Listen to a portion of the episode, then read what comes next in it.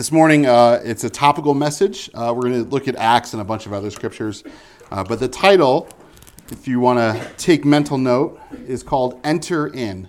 Enter In. And we'll look at a couple parts of Acts chapter 2. But I want to open with a couple of other verses this morning, uh, starting with Isaiah 26 2.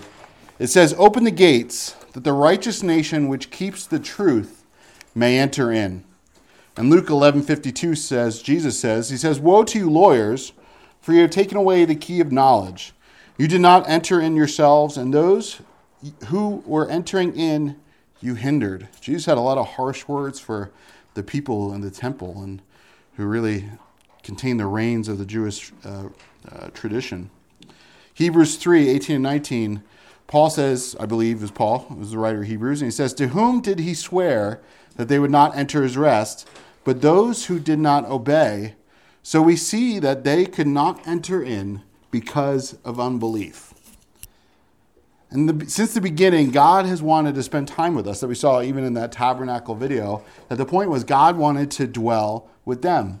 And in the garden, that's all God wanted to do with Adam and Eve. He said, Don't eat from that tree.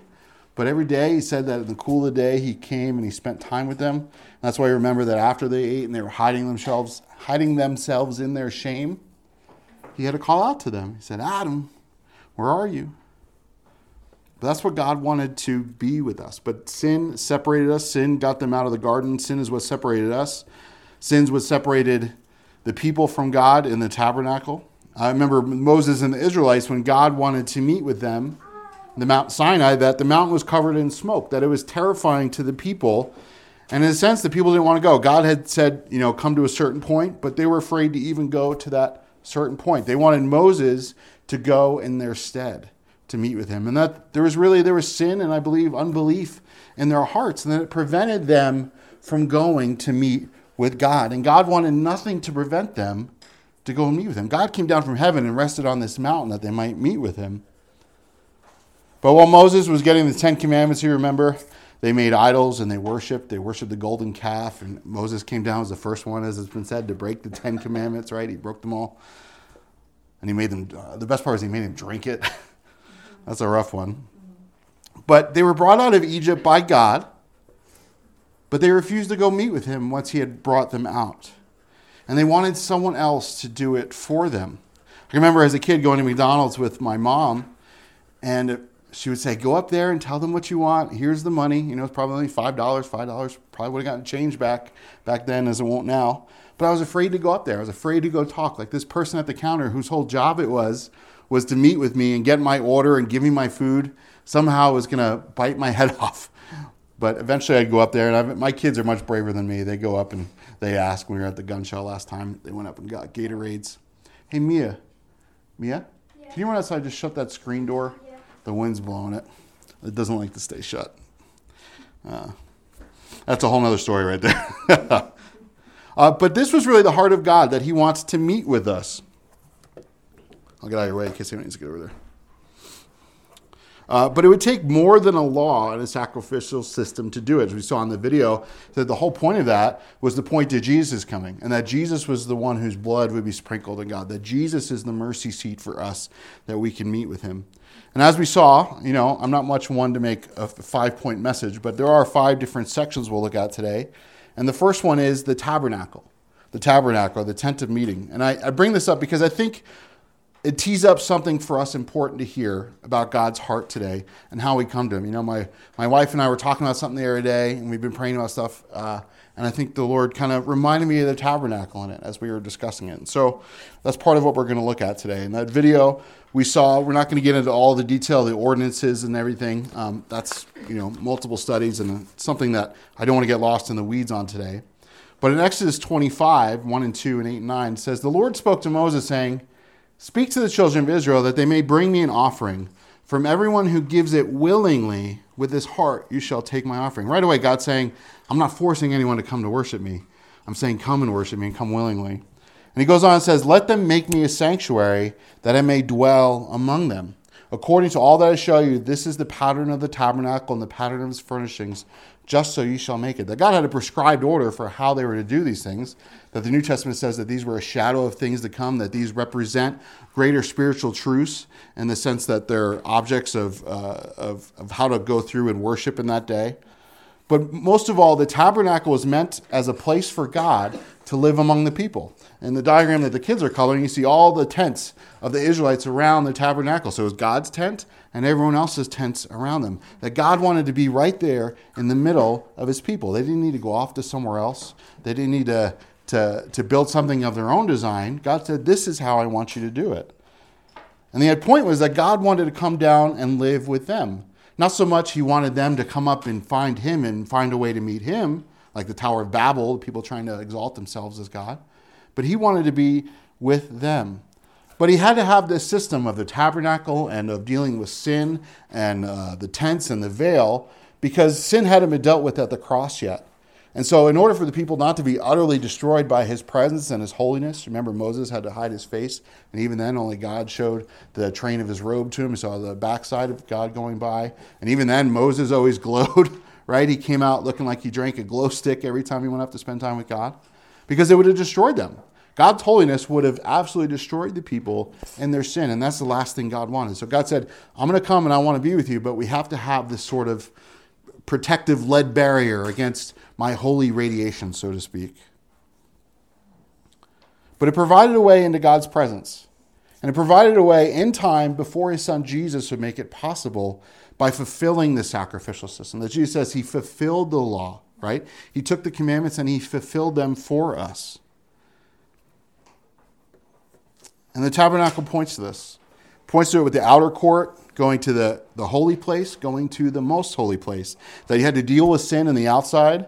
You received the things of God with the, the prayer and the bread and the, and the menorah.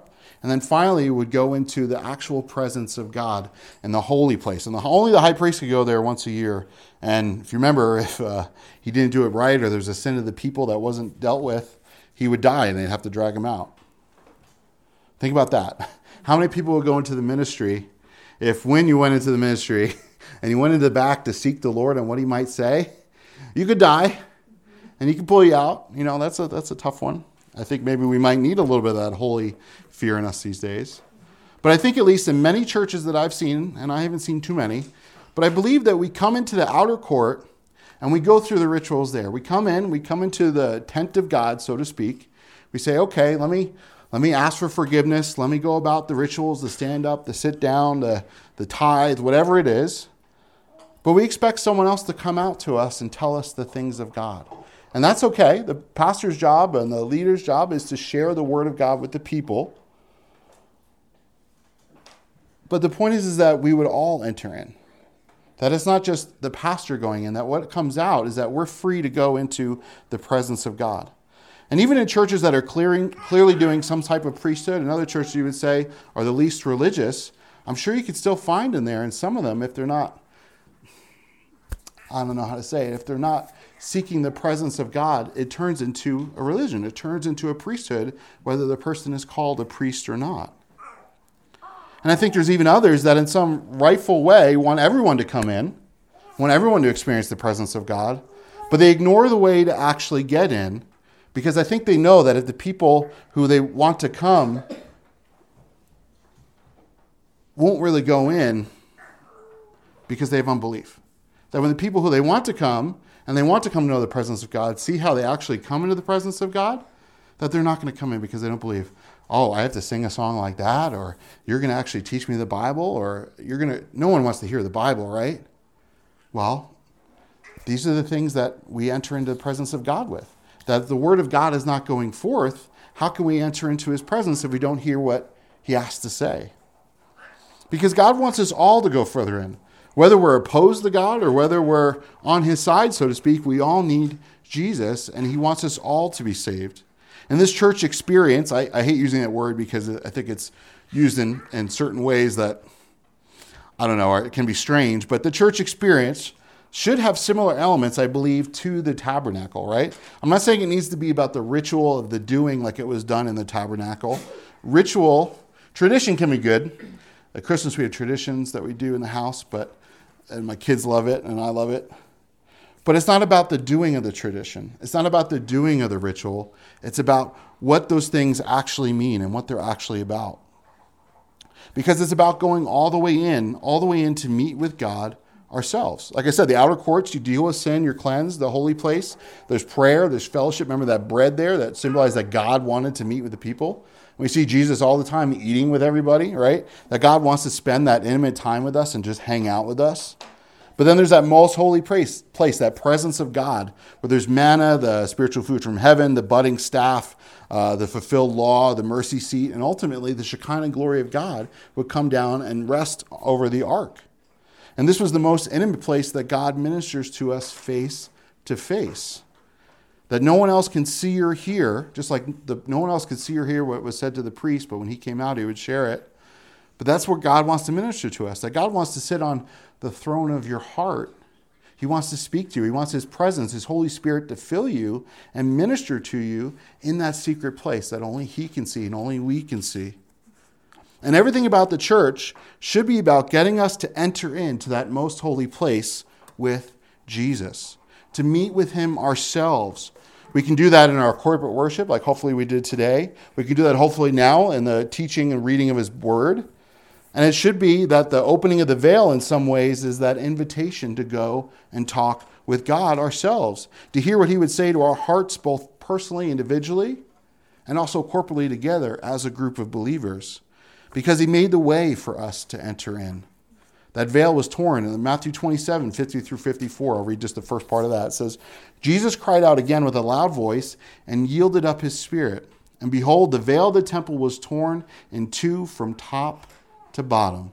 That, that picture, that the veil was torn from top to bottom. This was a thick veil. I don't even know if Hulk Hogan could have ripped it apart, but God shredded it from the top. He said, when Jesus made that ultimate sacrifice, there's no reason why you can't enter in my presence anymore. There's no reason why everybody can't come to me on a one on one basis. Not that we don't need the church, not that we don't need uh, spiritual leaders, so to speak, right? We all need to, we all need that. That's why the church was instituted. But he says, you don't have a barrier to come to me anymore. Your sin has been dealt with at the cross. I've accepted the ultimate sacrifice of my son Jesus. Just come to me. Come spend time with me. That God made the way. We didn't make the way. The sacrifice is never added up to enough. It was the sacrifice of Jesus and God opening that door to us. Because that veil of the most holy place, again, was toward top to bottom when Jesus died, and the way in was easy now. You didn't have to be a member of the Levites. You didn't have to be the high priest selected that year. You didn't have to go through all these ordinances. And it didn't require, even on that one day of year, that day of atonement, that we live in the day of atonement, that our sins have been dealt with. We can enter in freely whenever we want. The question is, do we want to?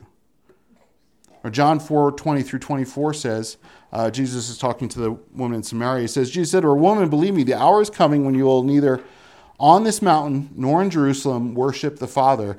But the hour is coming, he says a little bit later, and now is when the true worshippers will worship the Father in spirit and truth.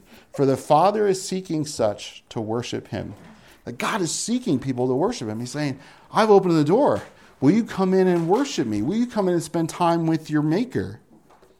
He says, God is spirit, and those who worship him must worship him in spirit and in truth. That in order to worship God, it meant that we must come to Him with the spiritual things of God, with His Holy Spirit, and we must come to Him with the truth of His Word, with what God says. We don't come to Him with what we think God is. We don't come to Him with what our prescribed way of worship is. Just like with the tabernacle, is very ordinance, a certain size, certain length, certain material, certain placement. The same way, when it comes to the things of God, we must come to Him in the way that He wants us to come to Him, and that's through Jesus. Because we can't conjure it up. We can't make the things of God happen. As exciting as we want it to be, as emotional or whatever else that goes along with it, we can't make up our own way to God. That Jesus is the only way to God. You know, no matter how good the music is. I had a, a, pastor friend in New York who wasn't from New York, but he used to lead at a worship school and teach kids, uh, you know, how to grow up and lead worship and write worship songs. Um, and a lot of it was good, but some of it, you know, is very methodical. It's very much you can write these keys and this progression and these chords, and it'll, it'll, it'll stir an emotion. Now, those things are good. It's obviously important to learn how to play an instrument well, and things that work, work, but there's definitely room there where someone could write a song that stirs up an emotion, but maybe it's not the God's Spirit in it. Maybe it's just a good, maybe it's just a well written music, but it's not really worshiping God. Or maybe the lyrics themselves aren't really there. Or even then, if you have a really engaging preacher, someone who, who looks good, someone who smells good, someone who's got it all together, someone whose words are perfect and has studied and gone to seminary, well, you could have two people look exactly the same like that, and one person could be serving the Lord, and the other person could be serving, well, anything but the Lord. Because it doesn't matter how engaging the preacher is, right? Paul said, I'd rather speak with a few words. The, the disciples, when uh, in Acts, when people came to faith, they said, These guys are just fishermen. Like, how do they know these things? Paul said, I'd rather speak with simple words. It's the eloquent words of men and the wisdom of man is nothing in God's kingdom. God doesn't need an eloquent speaker to bring someone to Him. And again, it doesn't matter how friendly and inviting the atmosphere in. I mean, to be honest, the sometimes the the the, the path to hell is very friendly and inviting. Come on in, everybody's welcome. You can come here and do whatever you want. Well, the church shouldn't be that way. Because if it's not God's spirit, it's not God's leading, and it's not done in the light of God's word, ultimately it's fruitless. At its best, it's just a system of works trying to reach God. But really, I think somehow it's attempting to go in by another way, trying to reach God by some other way that we've concocted. In John 10, uh, Jesus says, Most assuredly I say to you, he who does not enter in the sheepfold by the door, but climbs up some other way, the same is a thief and a robber. But he who enters by the door is the shepherd of the sheep. And Jesus said to them, Most assuredly I say to you, I am the door of the sheep. I am the door. If anyone enters by me, he will be saved and will go in and out and find pasture. That the only way to God is through Jesus. And the only way to Jesus is by hearing his word and, and coming to faith in that. And that there are people out there who would try and, you know, the Bible says in the last days there will be itching ears. That there will be preachers and systems and religions that go out there just trying to tell people what they want to hear to gain followers. And that's not the way that Jesus works. That's not the way God works. God wants more for us than that. And again, I, if this is the only time we meet, if we meet for six months, I don't know. But our goal, our desire is that you would go where you feel most led, where you're most fed. That when you go to church, when you go to spend time with God, wherever it is, whatever name is on the door, however big or small it is, that when you go there, you hear from God. You sense that it wasn't just the words of the pastor, it wasn't just the music of the musicians, it wasn't just the friendliness of the people or the other ministries that are there, but then when you're there, you hear the voice of God speak to your heart because there's two, two ways that God can speak to us in a way, uh, at least through His Word. There's Logos and Rhema, right? Logos is that written Word of God. Thou shalt not steal. God, what's the answer for me? Do I? No, don't steal. Put that Snickers bar back, whatever the question is there. The other one is Rhema, what God will speak to you about your specific situation in that word. And I believe that there will be both for the individual and the church in every message. You know, maybe maybe it's not every week, but hopefully every week, ideally every week, when you come as the pastor teaches, you're going to get a word for your heart. You've been praying about something, something bothering you, whatever's going on, God is going to minister to you about that in it, or even just give you the encouragement to go on. But you know that it came from the Lord. But then it's also for the church too, that somehow in the message, the pastor's not necessarily looking for it. He'll be teaching through Leviticus, and God will still give a message for the church body there as well. That God will use his word, will use his people to speak to his people. Because that's God's goal. Is that not that we would come and hear, especially not me, that God we would come and hear God's voice when we come to the Word, that we would hear Him and know Him better, and go home and go out to the world, sent out, ready to, to spread His Word. You know, what's at the heart of what's being taught? You know, I can think that there's a certain heart of what's being taught, but you guys are going to really hear what the actual thing is being taught. I, I remember one time being in church and, and hearing someone give a message and I don't think they meant anything bad by it. But as they shared, I just got this grief in me like, they're really just, and, and, we all have bad days, right? So I can't really necessarily hold it against them. But it just sounded like it was just like really beating the sheep. It wasn't this word of encouragement for them in the situation that they were going through. And we've all, you know, none of us are perfect, right? But overall, is that is that word there? Is it a man's guilt trips? Is it works or is it following your own heart? As the world might say? Or is there really a word from God there that you just walk away going, yeah, you know, I really got fed by that? And the second area we'll look at, the second point, is the church. Well, God wants us to meet with Him, and God wants us to meet with Him corporately. Well, that happens in the church. And when was the church itself born? Well, it was born in Pentecost, 50 days after Passover, 50 days after Jesus was crucified. The seventh week, it was a grateful recognition of the harvest. But the church born on Pentecost birthed the church age, the time of Pentecost to the time of the rapture. That this is the time when God said, I'm going to now use the church by my spirit to spread my word. And we see that after the rapture and in tribulation, that God uses other methods. He brings Israel back into the picture. There's angels flying around. But we live in this age of grace that when Jesus died and rose again to the day that he comes back for his church, we live in an age of grace where we can enter in freely, where we are free to worship God in spirit and truth. The gospel can go out. People of all nations, tribes, and tongues can be forgiven and restored and brought to him. But that age is going to come to close at some time. Then the tribulation, as we read Revelation, see that the, the when you give your life to, to Christ, the real evidence in a sense is that you almost get martyred for it, that you're willing to give your life for it. I don't know that the, the church down the street, if they give an altar call and say, well, after you give an altar call, there's a group of Muslims or there's a group of whoever outside that want to cut your head off. Are you still going to accept Jesus? I don't know how many people would accept Jesus. I might even be worried myself. Like, is there a secret way out the back? You know, uh, Curtis, how much ammo you have on you today? You know, I don't know what I'd be feeling in that sense. But we live in this age of grace where it's free for us to enter in. And Acts 2 1 through 4 says, When the day of Pentecost had fully come, they were all with one accord in one place. And suddenly there came a sound from heaven as of a rushing mighty wind, and it filled the whole house where they were sitting. Then there appeared to them divided tongues as a fire, and one sat upon each of them. And they were all filled with the Holy Spirit, and began to speak with other tongues as the Spirit gave them utterance. We see that from this moment forward, we see a distinct difference in the believers. They go from drawing straws to try and pick another apostle. We see that that doesn't work, that God was working and he picked Paul.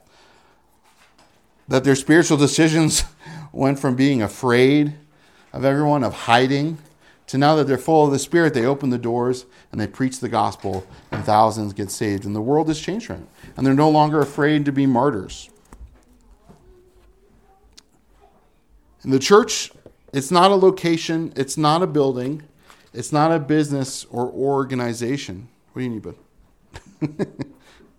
the church really is every believer individually coming together with other believers corporately with Jesus as our foundation.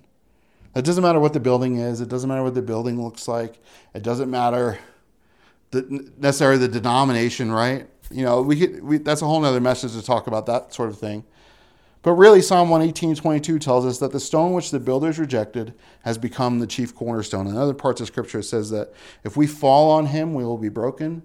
But if he falls on us, we'll, we'll be pulverized. That we need to fall and be broken on the, the stone of Jesus. But that he's our foundation. That Jesus and his work and who he is and the truth about him and his word is the foundation to everything we do. It's the foundation to our life. It's also the foundation of the church. He's the chief cornerstone. He's the foundation block. He's not the top. I mean, he is, but he's everything. But he's also the bottom. That he's that firm foundation for us. 1 Peter 2 4 through 5 says, Coming to him as to a living stone, rejected indeed by men, but chosen by God and precious, you also, as living stones, are being built up a spiritual house, a holy priesthood, to offer up spiritual sacrifices acceptable to God through Jesus Christ. That when we come to God, God makes us a living stone, just like He's a living stone. And we come together and God builds a living house, a living temple for Him to dwell in, us individually, but us corporately. It's not about a tabernacle. It's not about a building. It's not about an organization. It's not about a denomination. It's about His people being built together in Him as one. Because we're all kings and priests, the Bible says. There's only one mediator between God and man, and that's Christ Jesus. That there are roles in the church, absolutely. That there are gifts, there are callings, there's leadership, right? That's all important. But we don't need to go through anyone else to get to God anymore other than Jesus. Everyone else, like Paul says, follow me as I follow Christ. Ephesians 4 15 through 16 says, Speaking the truth in love, may grow up in all things into him who is the head, Christ, from whom the whole body, joined and knit together by what every joint supplies, according to the effective working by which every part does its share, causes growth of the body for the edifying of itself in love. That the things the church do together, does together, the point of the church is to grow us together, to grow us in Jesus, and help each of us grow in him, to build each other up, to edifying each other, build each other up. Oh, you need a little mortar here. Or, oh, you need an extra brick here in your life. Or, oh, you're going through this or that. That we would build each other up. It's not just a destination on Sunday to go to, it's not just a club or an event, but it's a temple, a temple of God that we are all a part of. And we're to be built up together, not dead, but resurrected. That there's plenty of dead churches out there that have all the things going on on the outside, may even have lots of activities or even have lots of people. But I say to you, the church is dead. That the Spirit of God is not at work in there. That it's all a show, it's all on the outside. There's not an actual move of God going on there. Or worse, it's just a shell, it's just religion, it's just going through the motions. That's not what God wants for us. There's so much to unpack there, we certainly don't have time. But Acts 7, 48 through 50 says, uh, However, the Most High does not dwell in temples made with hands. As the prophet says, Heaven is my throne and the earth is my footstool. What house will you build for me, says the Lord, or what is the place of my rest? Has my hand not made all these things? Do you think God really wants us to build him something out of concrete and steel when he made the sun, when he made hydrogen atoms? Do you think he's really interested in a building made out of wood, hay, and straw? No, he's not. He wants to find his rest in each of us. And God is the one who builds the church. We can meet, we can organize, we can do, but if God is not the one leading it, if God is not the one who says, This is where I want you to be, it's just a shell, it's a cheap imitation, and it's going to lack all the power and authority, increase in fruit that only God can bring. So we can't conjure it up. Remember in Acts, the uh, Simon the sorcerer said, Hey, hey, hey, what do I got to do? How much money do I got to give you to get this gift? Like, he saw the things of God, but he didn't understand them, and he thought he could pay for them, and he was sorely rebuked for it. That we can't do these things. I can, no matter how hard I preach, no matter how hard I try and convince, if God's Spirit is not at work in your heart and in, amongst us, it's going to bear no fruit. Well, what does it look like? Well, Bible talks about in Revelation seven lampstands, and we even saw that in the menorah. There's seven candles. We see the specific churches in their day and age, the church ages in Revelation. And again, this is another huge study to unpack, which we're not going to do today. But I think to some degree, it's a litmus test for individual churches, no matter what denomination or day and age or location they're in. That as we look at the seven lampstands, you can see that God had rebukes for some, God had encouragement for others, and that no church is perfect. I'm not saying that, that there's a perfect church out there. It's obvious that's not. God even said that his kingdom would be a mustard seed that grows into this unruly tree where the birds of the air come and nest in its branches. And if you know the scripture, you know that that's not a good picture. The mustard seed's not supposed to grow that big. Birds of the air always represent sin and evil, and these things come and nest themselves in there. But somehow God has died for his church. That God in Revelation walks amongst the seven lampstands, and he's at work amongst them, and some of them I don't know if they're even saved. You know, location, money, power, influence, nationality, time period can all affect how the church looks on the outside, right? The clothes we wear are probably different than they were 30 years ago, although the stuff that kids wear 30 years ago are the things that are coming back now, right? The church is going to look different based on, in, on the, from the outside, based on where it is and what it has, but it shouldn't be different on the inside. It shouldn't be different in how it actually functions. You know, there's this saying about having two hands, right? On one hand, you hold tight to doctrine and the truth of the scriptures, but the other hand is your methods, right? And so a method that might work here, you might not work somewhere else. A st- you know, there's different things that we can do as long as they're not against scripture, as long as they're in line with scripture and don't get in the way of scripture, it's fine. It's okay. You know, there's think about the church in China or the church here, right? Styles of music. But there's five things that are important in the church and the way it works. And these five things are important both for us and for the church itself. And they are uh, the five spokes it's teaching or the word, It's evangelism or outreach, right? It's fellowship, prayer, and worship. That if these five things are going on in the church, the church, no matter how many problems it has, at its core will be on the right track. At its core, we'll keep moving forward, right? If you have a flat tire on your car where uh, every side is inflated by one, it's going to you know, be a little rough. You're going to feel a little bump. It's going to be out of balance. And the same thing with our lives. Our lives will be healthy if, if we're in the Word. If we're telling others about God, doesn't mean you need to be a street evangelist, maybe, but are you sharing with, uh, uh once a year, whatever it is, right? You know, say that the Dead Sea is dead because everything flows into it and nothing flows out. Is God flowing out of your life? Is there fellowship when you're around other believers? Do you want to be around other believers? That's a big deal, wanting to be around them. As imperfect as they are, we should still want to be around them. They should still naturally say, oh man, I love hanging out with another believer. If we would rather hang out with the world, there's probably two problems there. One, I feel bad for you because I wonder what kind of Christians you hung out with that made you feel that way. And two, well, why don't you have fellowship with the people who are going the same place that you're going? Then there should be prayer and worship. And if these things are not in our lives, it's not a, it's not a thing of works. You haven't been praying, you haven't been worshiping, you haven't been fellowshipping. What's wrong with you? No. But sincerely, what's wrong with us? Is there something wrong? Because if these things aren't happening, there is something wrong in our heart.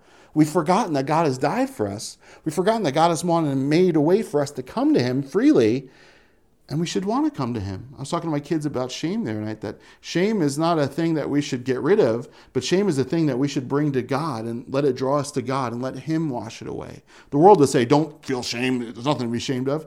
Yes, there is something to be ashamed of, but God can deal with that. And so there's things in our life that are keeping us from him. Know that God doesn't want those things there. That God wants to deal with those things that he could bless you. That's all God wants to do when you come when you come to him. He wants to bless you.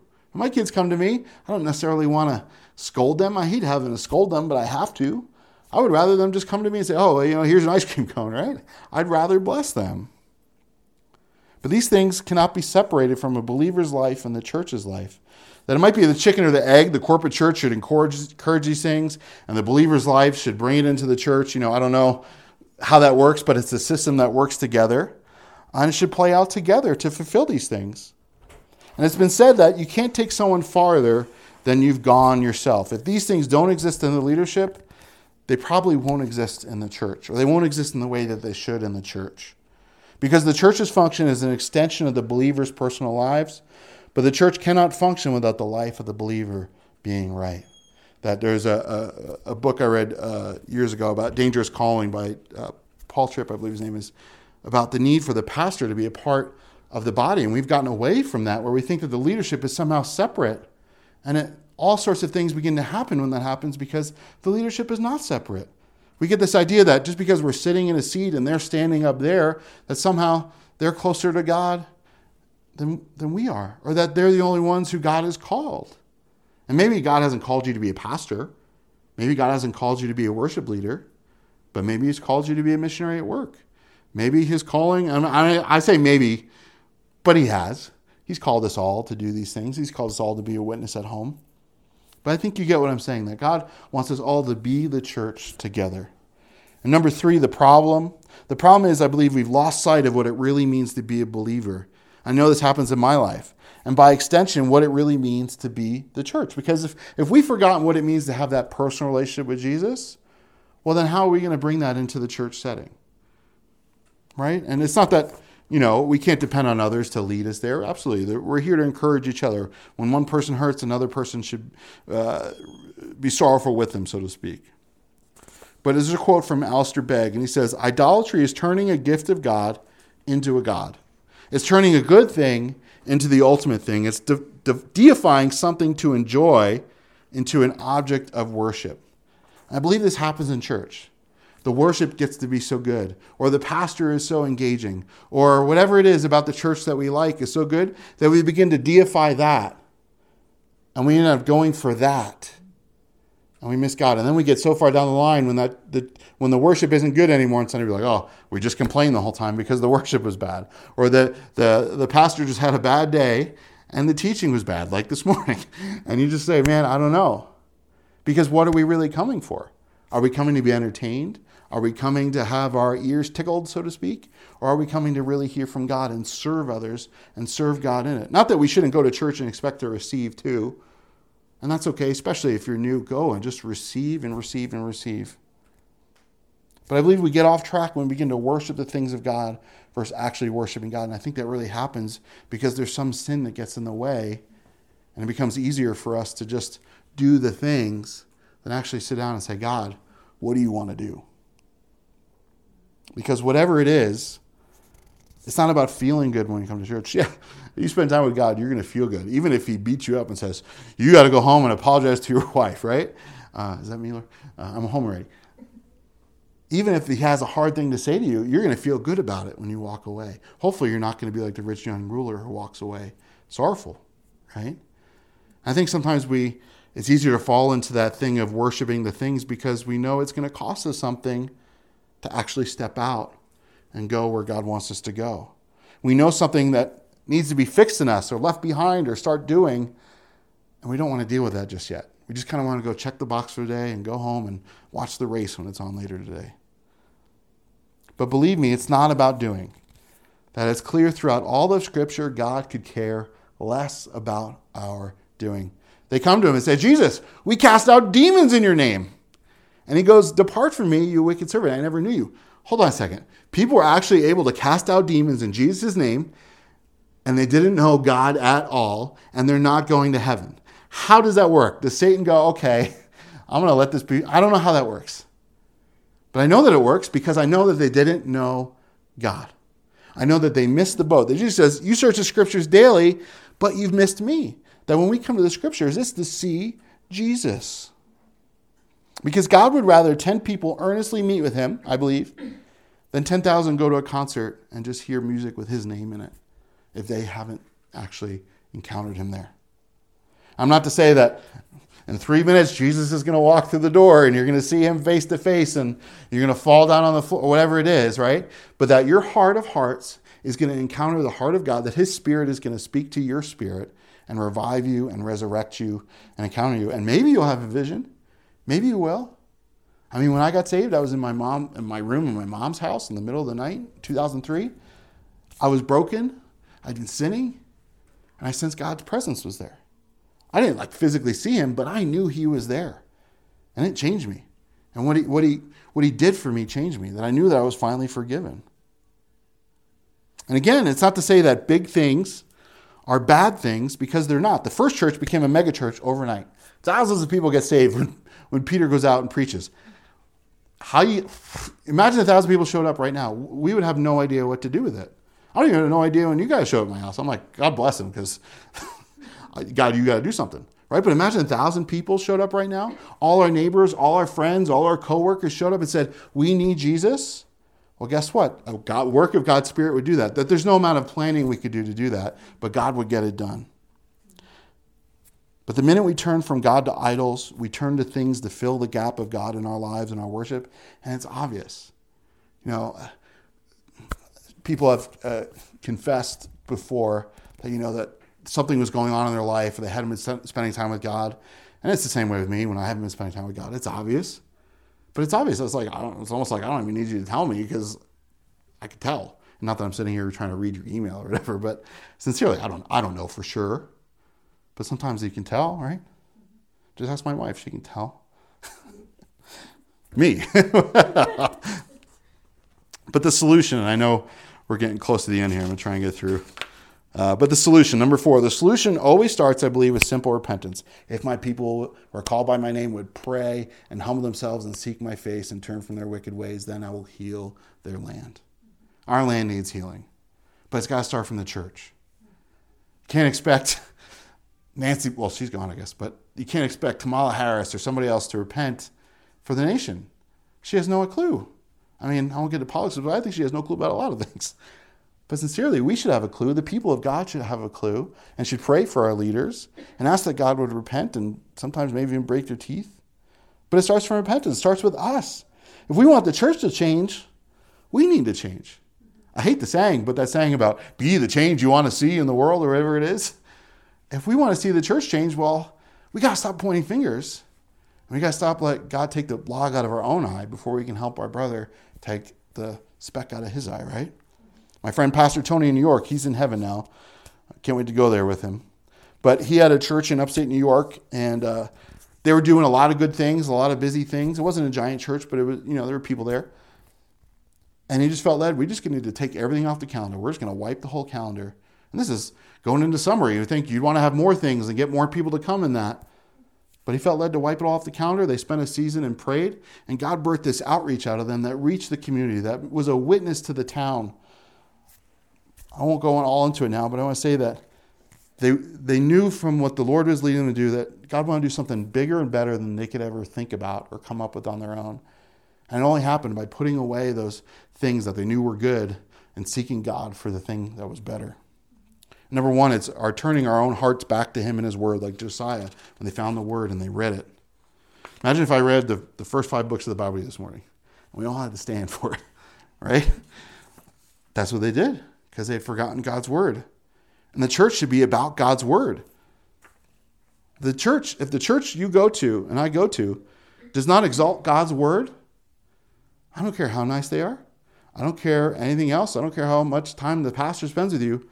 If it doesn't feed you the word, if it doesn't lead you to the word, well, then what's the point? What's the point? If we don't want to know what God says, well, it's like if I never wanted to talk to my wife, right? Like, would I really love her? Would I really be spending time with her? Was, you know, if I think you get what I'm going there. And the word goes out, and we have types of soil in our heart. We have uh, the, the word goes out and it goes by the wayside, and the birds come and get it. The enemy devours it. The stony ground, uh, it springs up right away, but it scorched and died. The thorns, you know, the soil may have been good, but the cares of life choked it out. And then the good ground that actually yielded crops out of the ground. And when the seed of the word goes out, it should return. And that's what's going to cause us to grow. And that's what's going to cause the church to grow, that the seed of the word has to go out and find hearts to dwell in, to grow up in. I ask a hard question this morning Has your life ever truly changed direction since coming to Jesus, since hearing the word? That hearing comes by faith and faith by the word of God, right? And if it hasn't ever changed, was Jesus just an add on? Was he a dessert on your menu order? Or is he really the foundation, the cornerstone for your life? And the point is not to condemn us. The point is to say, man, what does it really mean to be a Christian? What does it really mean to follow God? Well, it means to change direction of my life. That my life is not my own. It was bought at a price. I'm going to go and I'm going to be about the things that are of God. And God help me do them because I can't do them on my own. And the point is that we may have rocky soil, but God wants to make us good soil. There may be thorns in our life, but God wants to come in and prune those things out of us. He wants us to go deeper. And this is a hard saying from A.W. Tozer. And I'm going to try and close real soon here, guys. He says, If your Christian conversion did not reverse the direction of your life, I don't care if you're a good person or a bad person, so to speak, if it did not transform it, then you are not converted at all. That's what conversion is changed, right? You are simply a victim of the accept Jesus heresy, he says. And I get it. We want people to come to faith, right? And I get giving an altar call. I get I love the ministers like Billy Graham or Greg Laurie, these other guys who go out and share the gospel in that in that matter. And you can't really control what someone does with their heart, right? But for ourselves, if we can look to ourselves and say, man, was there a day when God changed me? For me, that was November 13th, 2003. I knew that I had prayed before that. I had grown up in the church before that. But that was that night that I was crying out to the Lord. And I think I actually prayed and meant it that time and wanted to change. And He was there. And He was there all those other times. But I think He was waiting for me to be ready, ready to actually go a different way. So, number two is pursuing holiness, getting rid of those idols, the put offs and put ons that we read in the epistles. That after that point, there were things that God said He took away that I didn't have to do anything about. He just took them away. I had no desire to do them anymore. And there are other things that I had to put off, and I still have to put off. That is there a desire to pursue holiness in our life? That are we basing our decisions on the Word of God and prayer? Then when it comes to matters in life, and you can be as neurotic in me, and especially when I was really saved, like, Lord, what toothpaste do I use, right? And I had to find a different toothpaste because it was giving me canker sores. I can only use Arm & Hammer. I know it's gross. But the point is, is that as little as the decision is, are we seeking God to lead it in us? Are we, are we comfortable making big decisions in life without asking God to give us direction in them? Well, we shouldn't be, and that might just be a thing of maturity, right? But the point is, is that a spreadsheet is not going to give us the Spirit of God. The pros and cons are not going to weigh out the right thing for us to do. Is what is God speaking us to do? And back to the church, the things that happen in church in your devotional life, maybe listening on the radio Sunday morning, God's going to use them all to work together to speak the same thing to you. One more thing from Corrie ten Boom. She says, Is prayer your steering wheel or your spare tired? Spare tire. Sometimes we get saved and we put away bad things, but we haven't moved on to the best things. And that's the point, is that God wants you to experience more of Him, to know Him better, to have a better, an abundant Christian life. Again, I always say, not to have the Ferrari as much as I want a Ferrari or a Corvette, please, Lord.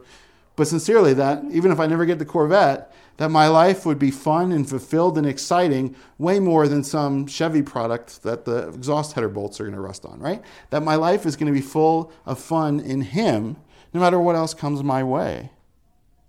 I remember as we go into the last section, I remember getting coming to the Lord, getting saved, going to church, and then some friends invited me over to their house, or young people, and we worshipped in the basement and we were worshiping. And I, I understood singing to God, and my heart was singing to God, but I had never really experienced it like this before. And it wasn't about the doing, it wasn't about the basement or the specific song or that our hands were raised. The point was that we were all together worshiping God from heart and we were free in it to sing to Him and praise Him. I remember going, man, I can remember getting around with my friends and doing drugs, and it was nothing like this. We wanted this, and this is so much better. This is so much, it didn't destroy our lives, it made our lives better. And number five, the vision. Two quotes here from one from Pastor Richard Semino in California. He says, Vision will birth vision in other people. And there's a, this is a, from a military guy I was listening to, I forget his name. Um, but he says, Novices argue tactics, professionals argue logistics. That man, when God gives us a vision, is for us to pursue and share that others whether they go along with our vision or not, that God would birth a vision in them for how they're to, to follow Him. And then when it comes to tactics, we don't need to argue over are drums allowed in church or not. We can have those conversations, but the important professional thing to argue there is when we worship, are we brought into the presence of God and we are actually worshiping Him and not the style, not the theme, not how we feel, right? Ecclesia is a gathering of citizens called out from their homes into some public place, an assembly united in one body. That the church, and that's the vision, is believers being believers together. That it's not just Sunday, it's all the time. And it's not that we have to meet every day of the week, but that we feel free to. We want to. We want to meet out for tea and coffee. We want to go out shooting or hunting. We want to do this. You've got a problem. Oh, I'll come over and help you fix it. I, I don't know that I've ever really wanted to help anyone move in my life, but man, when the church needs someone help to move, people just showed up left and right. It was like, never had to pay for a mover. And then finally, when I left the state, I'm like, all right, I got to do this by myself now, but I've got all the experience I need, right?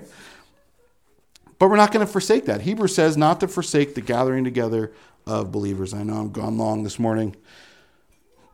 But what I want you to get this morning, and I hope it's the Lord's heart, I want you to get that, man, the church is more than just checking a box.